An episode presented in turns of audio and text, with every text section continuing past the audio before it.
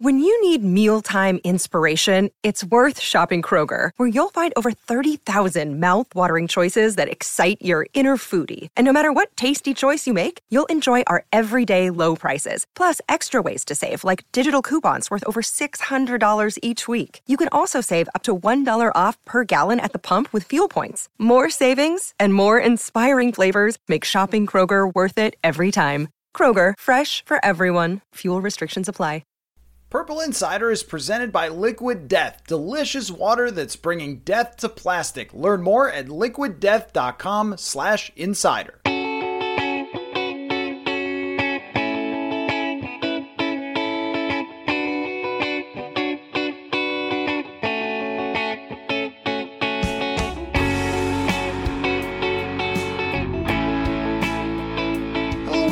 to another episode of Purple Insider. Matthew Coller here inside TCO Performance Center with Sports Illustrated's Will Wragg. It's not to break down a divisional matchup, uh, but it will be just as intense, I hope, our conversation here because we are fresh off of Kwesi Adofo-Mensah and Kevin O'Connell's end of year press conferences.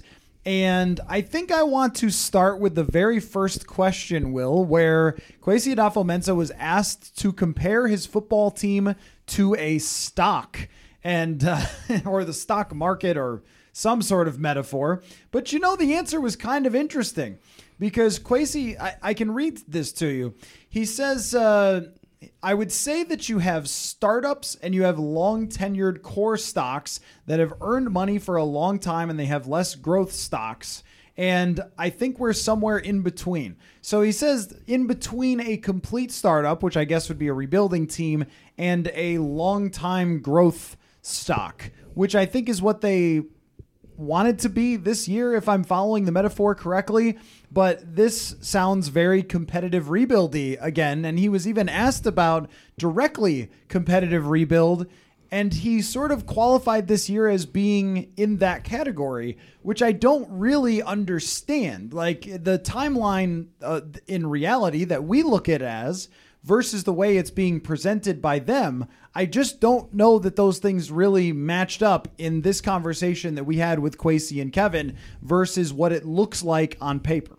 Yeah, I think any franchise in the NFL will maybe like they could theoretically use the term competitive rebuild to describe the process of building a team because the goal of every franchise in the NFL is to make moves that will help you win now but also look to the future. Like that's just the job of being a GM and building a roster. And there are certainly there's a spectrum. There are teams like the Chicago Bears currently who are in the full rebuild phase. But this offseason, they're going to do things that will try to make them better next year and also build for the long term. The Kansas City Chiefs are on the complete other end where they are competing for a Super Bowl every year, they're also doing things to sort of sustain that and try to keep the window open for as long as possible. So I mean, the whole competitive rebuild thing that they use, it was an interesting term. I don't think I had heard that exact term before, and we talked about it a lot, but it, it kind of just describes the way you go about being an NFL general manager. And and it was a good question that he was asked, like, were you more of the competitive side because you won 13 games and you made kind of uh, an all-in move to go get TJ Hockenson and then Kwesi basically said, you know, it, it was. I mean, it, it was and it wasn't because the Hockenson trade was also about getting a young player who we have under contract next season. He seemed to indicate pretty confidently that Hockenson is somebody they want to have around for a long time, which I don't think is news. I think he could be definitely a, one of the top extension candidates on this roster this offseason. But yeah, so I, I don't know. I thought that was kind of a non-answer, which is maybe the theme of uh, a lot of what this uh, press conference was, which you kind of come to expect when it's the head coach and the general manager of an NFL team and the season just ended. But the answer about TJ Hockenson is interesting from his viewpoint because you're talking about a soon to be expensive veteran player. And that is not the type that you would put under the category of being a rebuildy type player. Like, yes, that is a piece for the future, but it's an expensive piece. When you talk about rebuild moves, you talk about getting younger and getting cheaper and giving yourself more flexibility for the future. And yeah, I think that there was a lot of non answering as far as the timeline goes. And he was asked quite a bit about the salary cap space and talked about, well, there's ways to create salary cap space. But man, we've heard that story over and over and over again. And when you're talking about you having to extend and having to void year and whatever your way there, well, there's 15 other teams in the league that have $50 million free already to spend. You're at a pretty big competitive disadvantage. And it was a lot of the stuff that we've heard many times from them of sort of like, well, look, we've got the answers, guys. And we heard that from Spielman back in the day. Oh, you guys don't understand. We've got all these answers. Um, but I didn't think that we got any concrete answers to almost anything, which leaves you with almost anything could happen. Um, there wasn't really an indication of, yeah, we know we're going to have to step back here, but there was, well, we're going to have to separate how much we love some of these players versus maybe what they can bring in the future, which is a, you know, wink, wink, nod, nod. Yeah, we're going to get rid of some of these old guys. And uh, as far as, other answers to how you rebuild the defense, the draft class, all those th- they all sort of left you not feeling like you really understood where they stand. Um, Kwesi Adofo-Mensah said the expectation is that Kirk Cousins will be our quarterback next year, but did not say Kirk is absolutely our quarterback, franchise guy, sign him up for life, tattoo Kirk's name on my body. Like there was none of that. It was a one sentence expectation is Kirk is our quarterback next year. Like, okay. And even with Justin Jefferson, it was, well, we've had some initial dialogue with his agent, and there was nothing really more that could be expanded upon, as in, is there a timeline for an extension with Justin Jefferson? Does he want that extension right now? Uh, does he also want to be a Viking for life? And so I think that I left with just as many questions and almost no real answers for how this team views itself. And I think that maybe the best you could do is that if we're talking about whether they're going to really start rebuilding stuff, like really, really, really rebuilding, when they talk about, oh, well, championship, championship, championship, I just didn't get a sense. And I could be wrong because these things are harder to read with these guys than they were with Mike and Rick.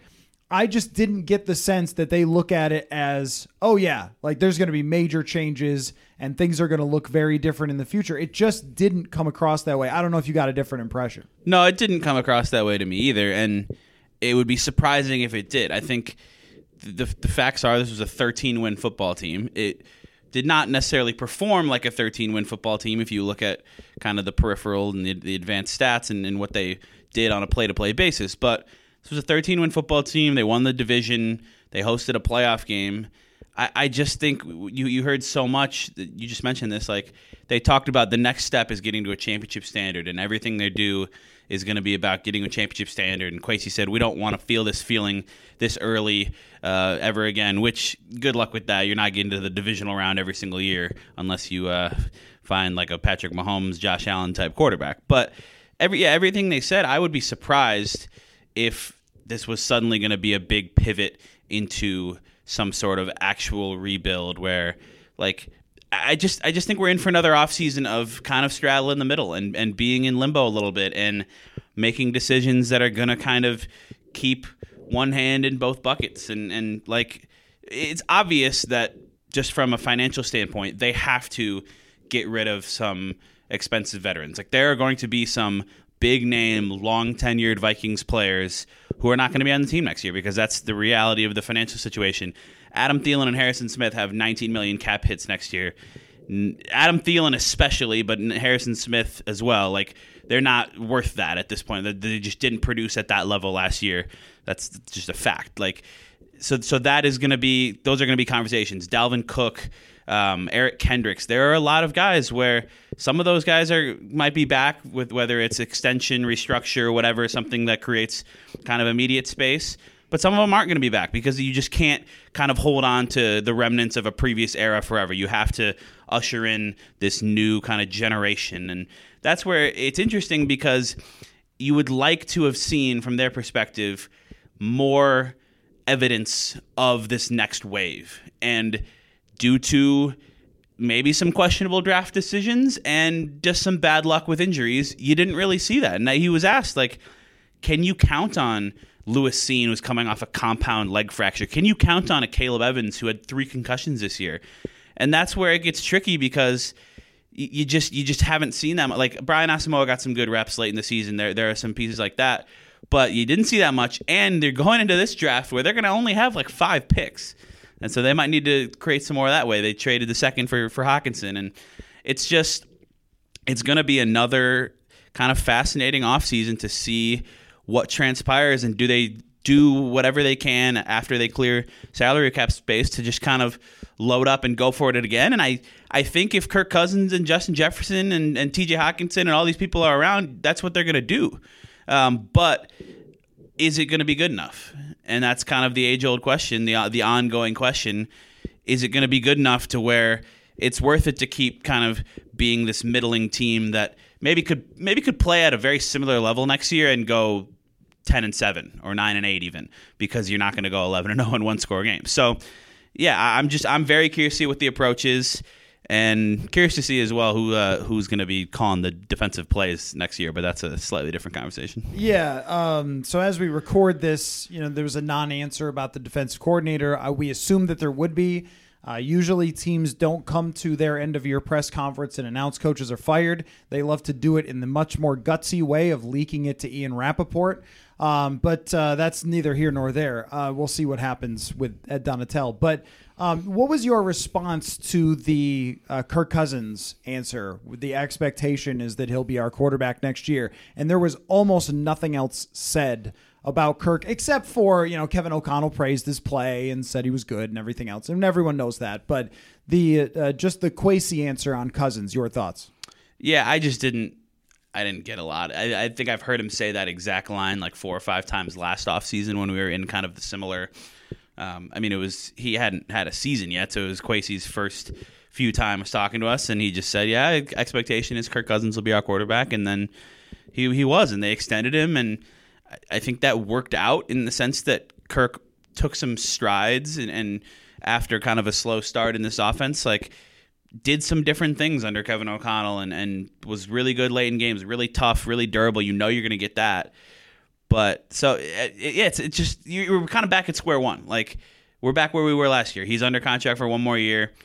Maybe they'll are they just going to keep doing like one year extension? Like at some point, you might have to make a decision. I I don't know. I didn't really get much out of out of that answer. My expectation, as is Kwesi's apparently, is that Kirk Cousins will be the Vikings quarterback next year. But it wouldn't shock me if one of these years he goes in as in it's a, and it's a contract year. And I don't know how they want to manage that because then then you risk losing an asset for for nothing at the end of the year, but I don't know if they're going to trade it. I, there's just there's so many possibilities, but I think he'll be the quarterback this year. Yeah, is that something that you want? Is a lame duck quarterback? I don't know. I don't think so. I don't think so either. I think you kind of. But do you want to extend him for four more years and, and commit yourself to that either? I don't know. People are going to get tired of me saying this, and I could just be completely off base here. But I don't know why, if you're from Kirk Cousins' side, you're okay with playing on a one year extension beyond this, and every year it's year to year when you just did what you did.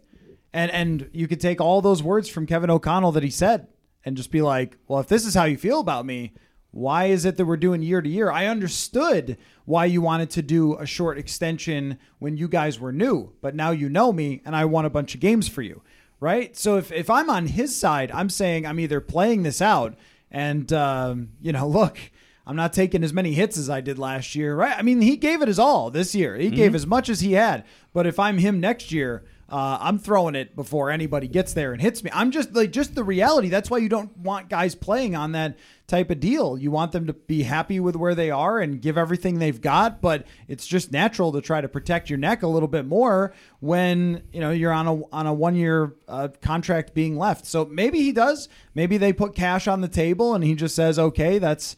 That's going to work for me. But I don't know. Like to me, this suddenly swung to the other side of things where the leverage went from on the team side, where they were like, we could trade you if we want to, to all the way back to his, especially knowing the market for quarterbacks. So when he says, my expectation is he's the quarterback, to me, that leaves the door open for we're not really 100% sure even how Kirk is going to feel about signing an extension with this team.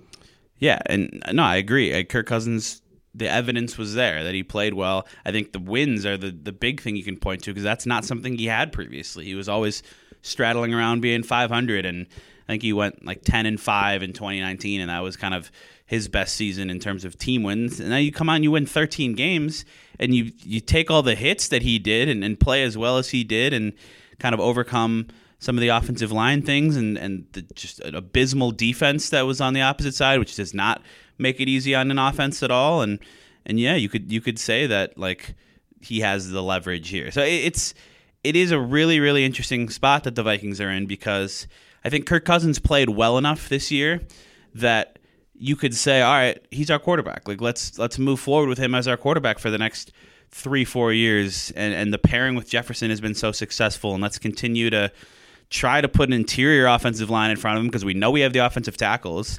Let's let's try to get another um, receiver that can stretch the field because I, I don't I don't think Adam Thielen's going to be here next year. Just being honest, and and you've got Osborn and some other guys. You got T.J. Hockenson as well. Like you have the two kind of key pass catching pieces right there in addition to the tackles, but it all costs a lot of money. And Kirk Cousins costs a lot of money, and there's no indication or there's no reason why he's suddenly going to start costing less because he is going to maximize his earnings like any NFL player should. And Justin Jefferson is going to cost a lot of money. And he still has kind of the one more year on the rookie contract and the fifth year option and, and the ways you can kind of maybe backload things. But that's going to start taking up a big chunk of your salary cap. TJ Hockenson, if you're going to extend him, he has an argument as like the second or third best tight end in the league. He's going to want to make a lot of money. He's young too. He just played extremely well for you over the final 10 games of the season or whatever it was.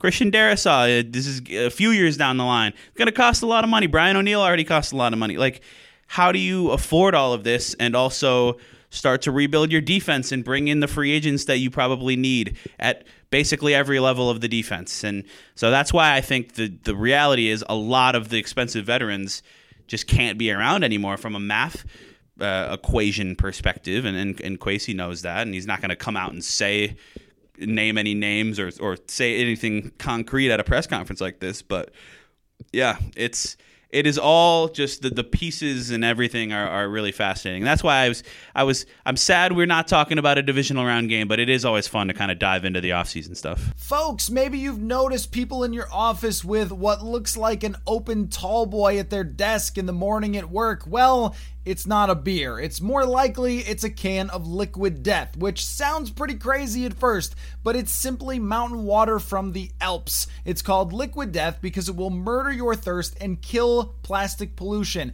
which does seem aggressive, but that's their mission, and they are donating 10% of profits to help reduce plastic pollution. The problem is that plastic water bottles often aren't recyclable because they're not profitable to recycle whereas aluminum cans can be turned into profit. Liquid Death sent me some cases, and their water and their sparkling lime are both delicious. And maybe I'll have to start pounding them in front of my friends who know I'm not a drinker just to see their reaction. So go get Liquid Death at your local Target, Whole Foods Market, or Hy-Vee, or find a Liquid Death retailer near you with their store locator tool at liquiddeath.com slash insider. That's liquiddeath.com slash insider. Another day is here, and you're ready for it. What to wear? Check. Breakfast, lunch, and dinner? Check. Planning for what's next and how to save for it? That's where Bank of America can help. For your financial to-dos, Bank of America has experts ready to help get you closer to your goals. Get started at one of our local financial centers or 24-7 in our mobile banking app. Find a location near you at bankofamerica.com slash talk to us. What would you like the power to do? Mobile banking requires downloading the app and is only available for select devices. Message and data rates may apply. Bank of America and a member FDIC.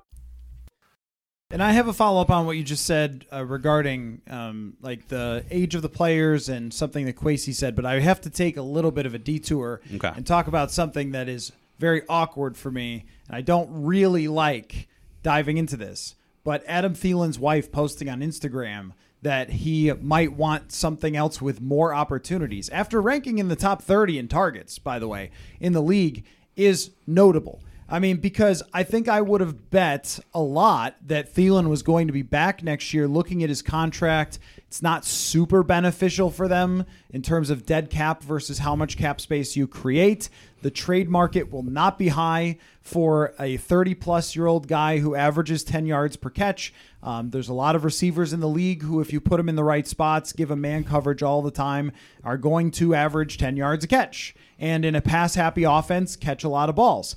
Um, but I mean, was that a trade demand? Was that like an inadvertent trade demand or like because that's the way it looks. That's the way it looks is posting that on instagram is basically like a goodbye minnesota i'm tired of justin jefferson getting all the targets. That just looks that way. And i don't want to say that and say that his wife speaks for him and i'm sure that my wife would overly defend me and everything i do and you know so forth. And so i don't want to like speak for him just because his spouse wanted to see him get the football more often. It was kind of like the Tom Brady, was it Wes Welker or Julian Edelman or somebody, one of those, uh, that dropped the ball in the Super Bowl and she was on video like yelling about it. It's like, well, you're always going to defend your person. Mm-hmm. So I get that. And I'm sure that she wanted to see him get the football more often and get a chance to star in some of those big moments that he didn't. But also, if it's a window into his feeling about being second fiddle, uh, then I mean that could be interesting. Where you're talking about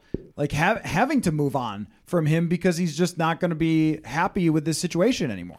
Yeah, it, it is an interesting thing. I, I was kind of trying not to read too much into that because of what you said, where it's like it, eh, the season just ended. There's a lot of emotions. You're always going to defend your your spouse and, and, and various things. I don't think there's really any grounds for Thielen to stand on to be like, oh, I should have had more yards and targets. Like he just kind of he just kind of is what he is at this point. He's a possession receiver. He can get open a little bit on certain routes and against certain coverages, and he has great hands. And it's just like he, I mean, he hasn't had a 100 yard game since the middle of 2021. He only has one in the last two seasons. Like he's just not the player he was when he was in his prime in 17 and 18. And, and just the reality is you you're playing with the best wide receiver on the planet. He's going to be the focal point. T.J. Hockenson comes in. He's a better pass catcher than Adam Thielen is too. KJ Osborn even was was kind of at, at a similar level to Thielen. So, yeah, I, I think the contract stuff. There are there are other big veteran contracts that are more straightforward where you cut this guy, you save a lot of cap space. There isn't that much dead money. The Thielen thing, there is a lot of dead money involved, but sometimes you just got to kind of pay that price. And there's a few guys you could do as like you could designate as a post June 1st, and then you spread the dead money over two years or something like that. There's just all of these these uh, salary cap decisions are going to be interesting, and they're going to be coming soon because you got to clear some space before you can start adding.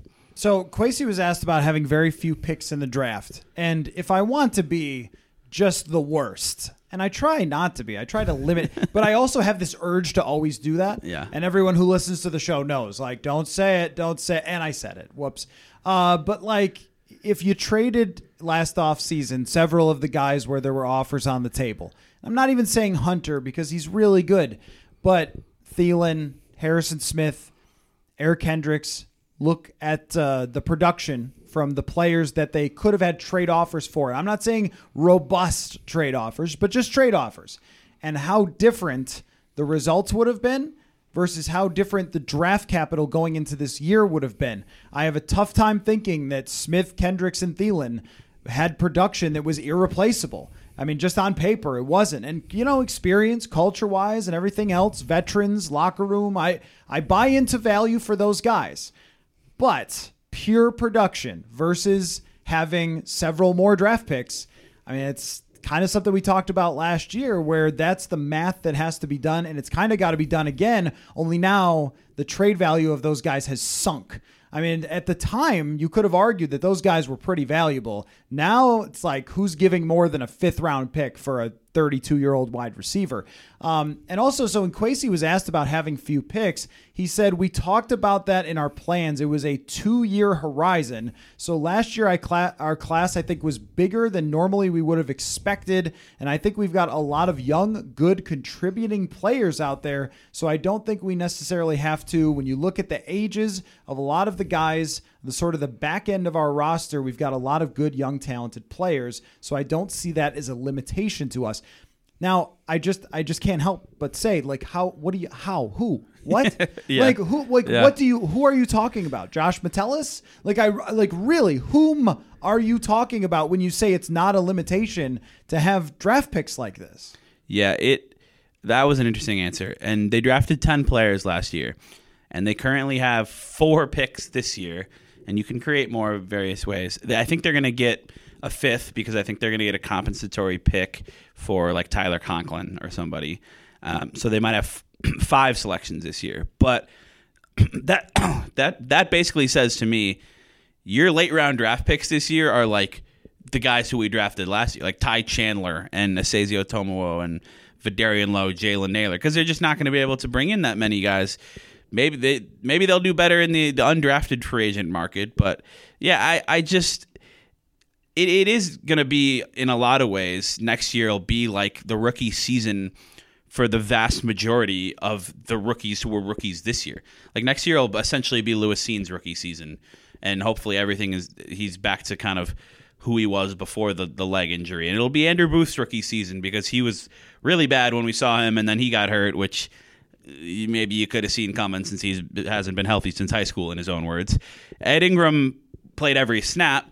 So now he has a, a big kind of actual year two, but Brian Asamoah, it'll kind of be his rookie season, and Caleb Evans and all these different guys. So that in, will kind of help make up for the lack of the, the draft picks this year. But then there's this hole because normally you would expect your rookies next year to be the rookies you just drafted. And the guys you had the previous year to start taking leaps and start kind of becoming these important contributors and you're just missing that like second, third, fourth year like generation of talent. And it doesn't help that the previous regime had four third round picks in 2021 and drafted like Chaz Surratt, who I don't know if he's probably on a practice squad somewhere, and Wyatt Davis and Patrick Jones is just kind of looks like a guy, and Kellen Mond, like three of those guys are probably on practice squad. So that just doesn't help with kind of filling in that area of, of your roster and where it should be. But yeah, I mean, if we put a lie detector test on Kwesi and asked him to, to say that sentence again, like we got a lot of good young talent. I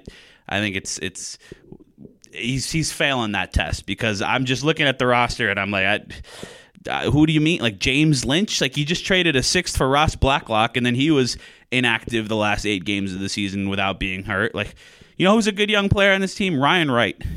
He had a he, had a good fantastic. he had a great season as a punter, but that's not going to make a huge difference. And so it's Christian Darrisaw and it's Justin Jefferson, and then it's uh, I don't know. You're hoping that some guys take big strides next year, or that you like go four for four in the draft, five for five in the draft next. That's what it's going to take to kind of start to fill in the back end of this roster. Well, and when you look at too, because we referenced the special teams for why they have these good players that are up and coming, but not many of them are very young, or some of them will be gone. Like Troy Dye, for example, never developed as a linebacker. DJ Wonnum is who we thought he was when it comes to being a pass rusher. Got Total- crushed crushed by Isaiah Hodgins on the first Saquon Barkley touchdown. By the way, total non-impact play. Can't set Just- an edge. Just a Yeah. guy. Uh, let's see, like Oli Udoh, not a future starter. I'm just looking at guys who are like 25 or who played some role. Blake Brandel, swing tackle. Irv Smith won't be here. Kene Nwangwu, it's very clear that they don't have any interest in using him offensively. Jalen Reagor is not a wide receiver. It seems. I think Patrick Jones might have some potential. Yeah. Um, so there's that. Uh, let's see. Mattison won't be here. Josh Metellus is a good special teamer, but there's not much more. Starting running back Ty Chandler. Could be right. Could be. I might, Uh, I think might almost have right. to. Like if you're if you're looking Yeah. for an area to save money, let some team like maybe trade Dalvin Cook. Let some team talk themselves into his big name and his previous production, and hope they don't look at the rush yards over expectation statistic and and do that. And or and because Alexander Mattison's probably gonna get a decent deal somewhere else. So then I, I think you can survive if Ty Chandler develops a little bit. You can survive with that being a position where you don't really spend any money. Cam Dantzler lost his job to Duke Shelley, so yeah, that's, not, really a thing. It's not ideal. Ezra Cleveland, uh, I think it's just it is what it is with Ezra Cleveland. Like we've reached the point of he's been doing this long enough at guard to know that he's going to have some really good weeks, and he is one heck of an athlete. But there are some major downsides to his game, and he's going to allow a ton of pressure, and that's just who he is. Uh, Cam Bynum, I thought, for a first year guy trying to play safety was fine, but there's no upside. Like, this was not a high draft pick player. This is not a freak athlete. This is not somebody you would project to be like way better in the future. He's fact, kind of just a replacement level Right. starting safety. Right. Like and like we saw that we saw that throughout this whole season. Like good dude, but just wasn't too often was not in the right positions and was a pretty pretty big reason. Not Yeah. not nearly the only reason. There were a lot of reasons. Like, very few people on this defense can say that they did their job at a really high level all year, but Cam Bynum did not. So uh, Esezi Otomewo and Jalen Nailor, I liked the tiny, tiny samples, but those are not people you write in to be starters in the future. And then Ed Ingram and Brian Asamoah, I would say I really liked what I saw from Asamoah. And uh, Ingram I was way in over his head this year. Should not have been the starter. They probably should have just played Chris Reed or Jesse Davis in hindsight and tried to get below average play instead of horrendous play. So we don't really know what's going to happen at right guard there um, in the future with him. He'll start, Yeah. but like, is he going to be better or not? Because every year we talk ourselves into that. Like, oh, Bradbury. And then Bradbury was finally better just in time to hit free agency, uh, which so often happens. I mean, th- Asamoah is a, a starting linebacker next Oh, yeah. year. He has to Yeah. be just that based on you have so few young players who have flashed in the way that he has, and man, Jordan Hicks and Eric Kendricks were running in molasses in that playoff game. Right. And so the point is like out of all of the players that we named that are under the age of 25, we came up with one significant starter that we think we're pretty high on as far as like replacing the guy that's leaving. Yeah. And the rest, a lot of shrugs. So you're telling me that last year's draft makes up for a lack of draft picks this year, but I don't see it. I don't. I, I don't see it. What you mean? Jalen Nailor is going to replace Adam Thielen? Like maybe, but uh, unlikely, right? Um, so you need about six positions with one first round draft pick, And no second round. no second round draft pick. I, that, I mean that's a pretty that's a pretty hard argument to make I think for Kwesi and I, I mean I, I don't know that and this is not a criticism of his answer because I don't know how it would be said differently other than like oh guys it's a problem I mean right I mean yeah we are screwed. did you guys see Vederian Lowe huh right I mean just the, yeah there's nothing you can really say there but I think that when you go through it like that and then read the answer like I don't I don't really see it. And uh, so I, I guess I really think that it probably comes down to one of the things Kevin O'Connell says all the time is we have to be honest with ourselves. Will they be honest with themselves? you asking me? I'm asking you. Or is it a rhetorical question I'm asking for, you. for all Well, the it listeners out there? Yeah. It's like uh, one of those that leaves the audience thinking. yeah, that's good. That's a But good, you can answer. I will answer. Um, no, they probably aren't going to be that honest with themselves. I mean, I think they will in some regards, and I do think, as of recording this, Ed Donatell is still the defensive coordinator. I think that it is a the odds are greater that he that will not be the case. Then it's a better than fifty percent chance, just because I don't I don't know how you rash, rationalize the coaching performance that you saw this year. And yes, it was personnel as well, but just the complete lack of adjustments and the the the whole thing where everyone says the definition of insanity, doing the same thing over and over. Like that's what they were doing. They were doing the same thing over and over again and, and expecting different results. And I mean, it was just pretty incredible that he offered up the uh, this is our time to shine, baby. Playoff football. I think you're gonna like the way we play. And then had one of the worst performances all season. Like it is so ridiculous that they had this happen to them twice against the Giants. You know, I was looking at Daniel Jones' passing stats, and I'm going off topic here, but he threw for over 300 yards three times this season. Two of them were against the Vikings. His next closest, his next highest passing performance was 228. He was held below 200 passing yards 10 times this season. He he wasn't a good passer all year, and then maybe got a little better throughout the year. But then he played the Vikings twice, and he looked like freaking Josh Allen. So I don't know how you can keep Ed Donatell, even if you try to say it, there was a lot of personnel stuff was involved too. So I think they'll be honest with themselves about some things, but yeah, if they were really, really honest with themselves, I think there's an argument to be made that they should lean more into the rebuild side of it and try to just kind of build from the ground up and have a more, I don't know. I, it's it's tough because then I can counter that easily as well and say if you do that, well, Justin Jefferson's gone, and now you just you fumbled that and you lost one of the best receivers ever, and so that's not you don't want that to happen either. Like that that's a whole part of the equation as well. And in fairness, the salary cap it looks rough right now, but once they sort of cut off some of the the dead weight that's kind of a rude term to use. Not dead weight but some of the some of the pieces that you can't really keep around. You start to trim trim that up a little bit. It's it, it doesn't look as bad when you look into like 2024 or 2025 they don't have as much kind of on the books right now. And now you're going to have some extensions soon that will that will fill those in. But i think it's a semi manageable long-term salary cap situation. So that that to me is why it's interesting because i can i can make a case to kind of go either way. I was just looking at um, the answer when Kevin O'Connell was asked about uh, the defensive side of things. And I'm sorry if this is taking us off topic from your answer about being honest with themselves, but uh, but it's related. He says, statistically, the standard we fell below that we hoped to be. That's how Kevin O'Connell talks, by the way. Yeah. Uh, both schematically and our performance on the field. So I think it's very, very important we look at it from a standpoint of the why. Why did it happen? What were the contributing factors that were both in our control and out of our control? I don't know what was out of their control for the defense. I, I don't know what that could be. They had no bad luck this year on defense um, with health. Like if you said, oh, uh, we got a bunch of guys hurt, well, that's totally fair, but that's not what happened.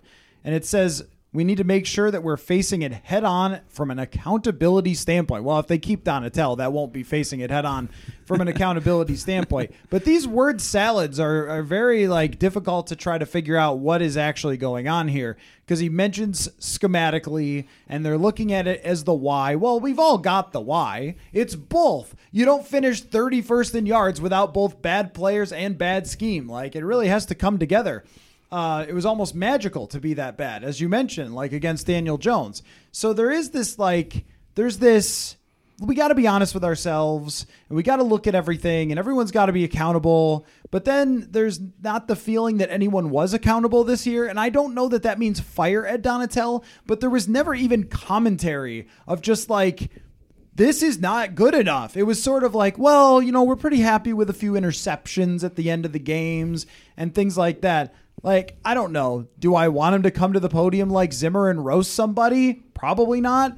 But where was who got benched? Like I guess Cam Dantzler, but he was also hurt toward the end of the year as well.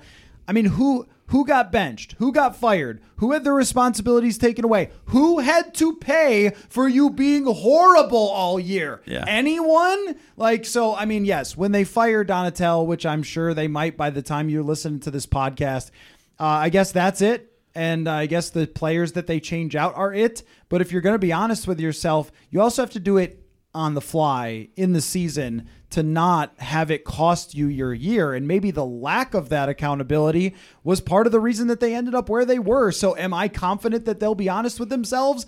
Not really. Because I'm not sure they ever have been since they got here. Yeah, that's the most I think maddening thing is that, like, you could have fired Ed Donatell. You could have read the tea leaves and fired him mid-season and gotten somebody else the keys to call in the defense or I mean, you probably not bring somebody else in from the outside, but probably you, Mike Pettine. Mike Pettine, yeah, it would probably have been the guy. And maybe you say, all right, if we keep playing like this, our season's going to end in in the first round, or we just this this way we're operating defensively. There's no upside to it, and it's not like players are going to grow into their roles and suddenly start performing it better. No, you're not passing off simple responsibilities on the back end. You're giving up acres and acres of space on simple crossing routes. You're not setting edges against the run. Like it just all these all these basic things. So they could have obviously it's easy to say in hindsight, but they could have done something like that and made some sort of significant changes. And, and they adjusted a little bit and they played a little bit more man coverage and brought a little bit more pressure, but it wasn't nearly enough. They didn't they weren't comfortable making a big switch and, and changing things up. And maybe if they had done that, they would have given themselves a better chance to to beat the Giants. So that that to me is it, it feels like a missed opportunity in a lot of ways when Kirk Cousins played as well as he did. You got a all-time season from Justin Jefferson and you had a lot of good things happening, but the defense was just such a kind of weight dragging everything else down and you're right. So there has to be accountability for that. There has to be change made. And uh, no, hearing from Kevin O'Connell, he's not going to say a whole lot, and it's a lot of rambling. But you could tell kind of throughout the season he was annoyed by the defense, and he he was not he was not happy. He was not satisfied with anything that was happening there. So I think there will be change. It's a question of how soon and and how much, but there this defense is not going to look the same next year. There's just no way. And I know everything is easier said than done, but nothing really was done. I mean, they clearly increased the blitzing in the second half. I, I mapped that out, charted it. Um, and that was really it, though, because my thing was, and I know it's more intricate than everybody think, whatever. The same routes were open and the same passes all season long. I think that's the biggest thing is that in that game against the Giants, it was the same routes. It was like, how did you not resolve this? I remember one time in 2018 where they got roasted in uh, Los Angeles. Yep. And it was this leak route that was kind of the problem. It was a Cooper Kupp huge play. And it was something that teams had just kind of started doing, one of those McVay genius things. And so that's where the guy kind of pretends he's going underneath and then just takes off. And it's a it's a really like cool thing when you see it happen. And uh, after that, every team tried it against the Vikings, and no one succeeded with it the rest of the year. And I know that's players, but I also know that where Zimmer was very, very strong, and I think we can use him as the standard to have this conversation a little bit because he was a tremendous defensive mind.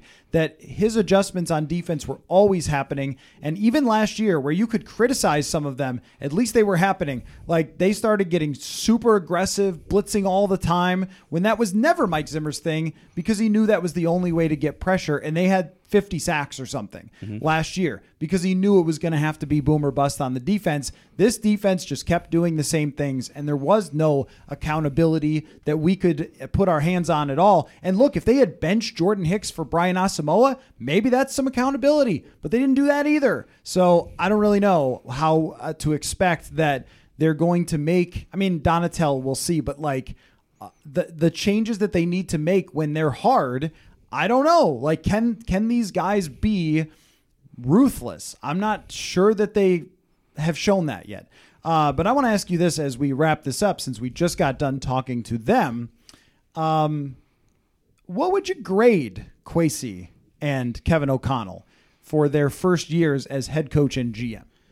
It's a good question. I think I would give Kwesi a B, and I don't know. I don't know if that that feels high or if that feels low. I, I'll go with a B because I think he came in and him uh, in just in general, along with Kevin, they did some good things to kind of fix what had kind of soured in the building. And I guess a lot of that is more on Kevin's side, but Kwesi deserves credit for that as well, and and the staff he assembled and, and things like that. The draft did not go well, and there's some stuff that was unlucky with injuries. There's some stuff from a process standpoint that you can really question because you were sitting with the 12th overall pick.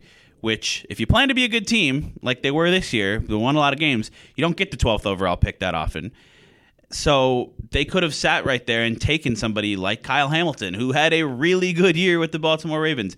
They could have taken somebody like Jameson Williams, who was was the whole injury thing, but showed some flashes. Caught his only pass and only touchdown of the season against the Vikings. Like he's gonna be really fast, and and he's looks like he's gonna be good if he can stay healthy. You could have sat there and taken Jordan Davis or just any number of people at that point to trade back it just that far i don't know there's there's questions with with the process of that coming out of the draft i thought he ended up doing an okay job because they they managed to get Cine and then they moved back up and get booth and he made so many trades and i think the value of it it all looked pretty good on paper.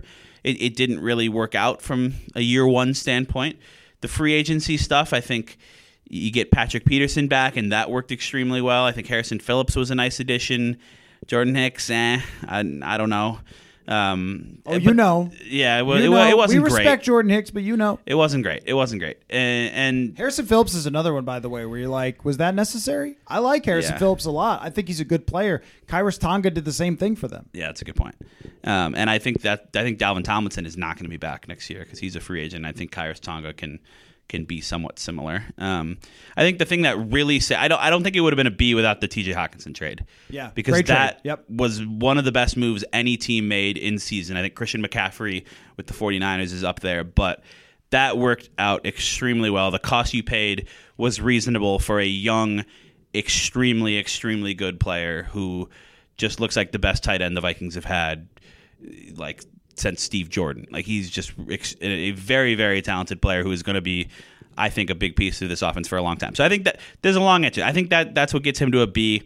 I'll give Kevin an A minus. I think it's hard to come in as a first year head coach and go 13 and 4 and do everything that you did to like the when you talk to players and they talk about like we're we're loving coming into work every day that's not just like a some BS answer like I, there was some real truth to that and and kind of the leadership of O'Connell and, and the coaching and, and so I'm going to hold them to a higher standard next season and in the, in the future because this is what they've done so far but I think for a year one to come in and win 13 games and and kind of set the foundation that they set, um, I'll give them an A minus for that. Uh, the, the Kwesi one is hard for me because I think we have to try to parse out what was in his control. So was it is was it in his control when I mentioned bringing back certain guys that had trade value but they weren't traded? Did he want to trade them and was told not to trade them? For example, and I think there's a very realistic possibility that that was the case. And so I don't think that bringing back, well, and Mark Wilf told us, I asked him uh, before the season, like about his control of the overall direction. And he said he had a huge hand in it. So he was honest about that. And I appreciate that. And so that to me takes a little bit of, well, hey, this veteran didn't work out, that veteran didn't work out that you were already uh, inheriting. Well, that's not really Kwesi's fault. So when I say that they didn't trade those guys and could have, and now it would look different, that's more of just hindsight, but also like not a critique of the GM who was pretty much forced to keep them.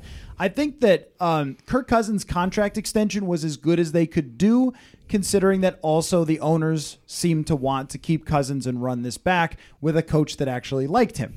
uh, and I and I get that, and I think they've signed the extension that was least constricting to their future but it also pushed the decision once again to now. But at least they could give themselves a, a, year and whatever. And if they had, I don't know, if they had drafted Malik Willis, they would have lost every game or whatever. I don't know. I don't know. Like, whatever. I get why they did that.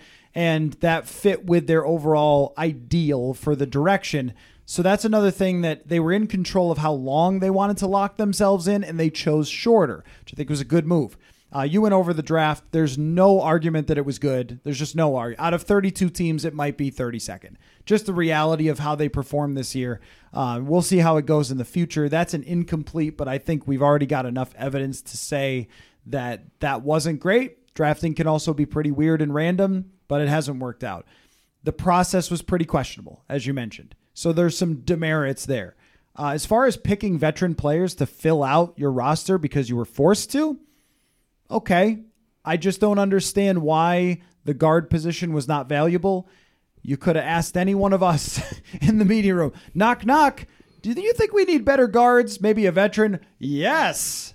Anyone, any Vikings fan, go to Hopkins, Minnesota, knock on an old lady's door and say, uh, ma'am, uh, Margaret, what do you think of our uh, right guard situation? Should we fill it with a rookie? No.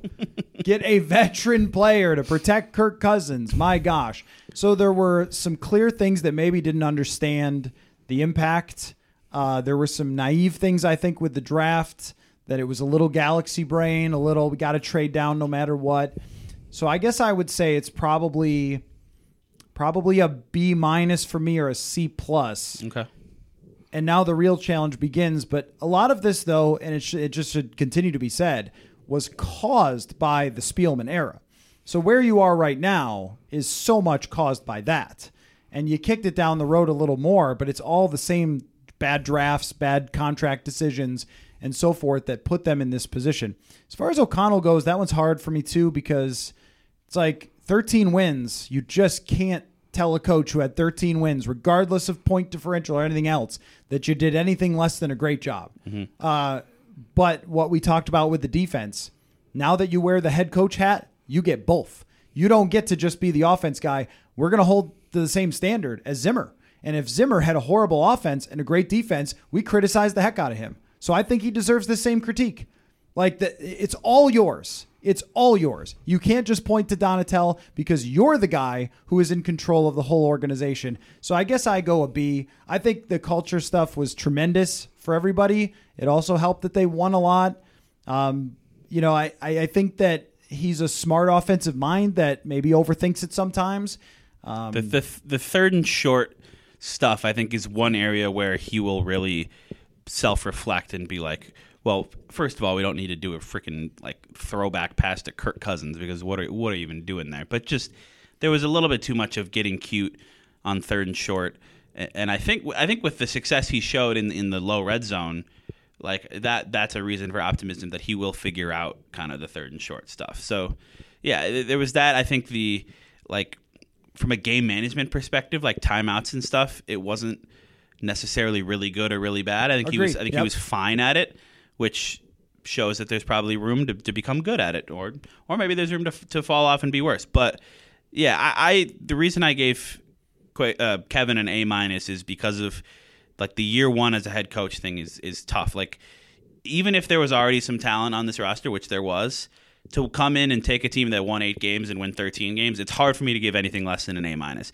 Now, next year, the standard gets higher because Yep, this yep. is year two of your tenure as the head coach and the guy who runs everything. And so, if you don't make some really tough decisions, there's tough but necessary decisions, especially on the defensive side of the ball, and they come out and the, and the defense isn't good next year, that's on you. I agree. And I and your grade will be lower next year. But that's what's going to be hard is to grade him next year when the landscape is different. Yeah. Right. I mean the everything is going to be different with this team. But I agree that on the defensive side somehow they have to show progress. So I I would give it a B only because of that. That you have to own both sides. You have to own how it ended. We can't put that aside. That you know a side of the ball that you never fixed in any way was its worst in the biggest moment and the defense or I'm sorry, the offense had enough failures and enough little goofy play calls, a couple of screens at a weird time, you know, things like that that you get you get some demerits for that. That doesn't mean that like I think they found their coach. I really do. I mm-hmm. I do wonder though about like the play calling and being the head coach and how hard that is. That's very hard, and I it has to be better next year. I think the game management was very average, if not below average, at times. Sometimes you know, sometimes they'd have a fourth and one and throw a twenty yard pass. You know, Yeah. think like there was little moments like that. Sometimes against New Orleans or against Green Bay, you're kicking a 20 yard field goal and you're like, I don't know, like what's really happening here? So there's experience to be had for him. And I think he can improve that grade. But, you know, some other guys, Nate Hackett or something, or Matt Patricia, you just like an F immediately and it's Yeah. over. So I think they found their coach. I think they have the right human being to lead their organization. But there's improvements to be made for sure, and it's going to be hard to judge them because I think the roster is going to be in a in a transitional period. Yeah. No, it, it's a good point on being the head coach and all that goes into that, managing all these different things, and then calling all the offensive plays. Like, I don't know if people have an understanding for how like difficult and, and kind of time intensive and stressful and and and everything that that takes. So maybe there's a world where Wes Phillips calls plays at some point, but probably not I don't because see it. when you're in, yeah, probably not. When you're an offensive guru, an offensive mind, like you take a lot of pride in that and, and being in control of it. So uh, that, you're right. That's probably not going to happen. But they they need to find ways to be more consistent offensively because so many times we saw all year. I mean, it happened. It was perfect. It happened in the playoff game. They got the ball first. They marched down. It was beautiful. Justin Jefferson was involved. They scored a touchdown. And then it's just like after the opening script, they just they they're a step slow to make the necessary adjustments and stay ahead of things. And they would go in these lulls, and teams would late in the season, not uh, not all season because he had 1,800 yards, but late in the season, teams would would find ways to take Jefferson away, and they wouldn't really have counters for that to the extent that there are counters when you're double and tripling a guy. But yeah, they need to find ways to be a little more consistent offensively on a, on a drive to drive basis and then blow up the whole defense and, and do something new there. And yeah, next season will be uh, it'll be interesting. Very fascinating stuff. This organization is in a challenging spot, but a spot that gives them a ton of options for us to talk about and discuss. And see what they do. So, Will, thank you for your contributions all year long for the game breakdowns. I'm sorry we didn't Of have course. one now, and that we weren't headed out to San Francisco to talk about that game and break down how Nick Bosa was going to sack Kirk 50 times and so forth. I think But- the consolation for Vikings fans is if you're realistic with yourself, you knew what would happen in that game. I mean, if the Giants got all those yards off crossing routes, yeah, there could have been some records set. So uh, anyway, well, thank you for for all the game breakdowns. They were great. We'll continue to talk through the off season and uh, analyze everything that comes our way, and of course. Um, Get uh, to the fans only things. I, I want to do more of those podcasts during the week. It could be kind of challenging to get to them, but people have so many great questions. So more of those coming. Brad Spielberger for PFF later in the week to break down their cap situation and. Uh, we are off and running on the off season now, kind of officially. Like this is the last thing. It's locker clean out, and then this, and then it kind of We're goes gonna, dark. We're not going to be back here at the at TCO until draft, maybe or maybe free Yeah. agency. But No, yeah. Well, it, when they sign someone, yeah, they like they. We came here to talk to Za'Darius Right. last year or something Right. like that. But and the combine as well. So Yeah. but we will uh, be here breaking it all down. So thank you everyone for listening. As always, football. football.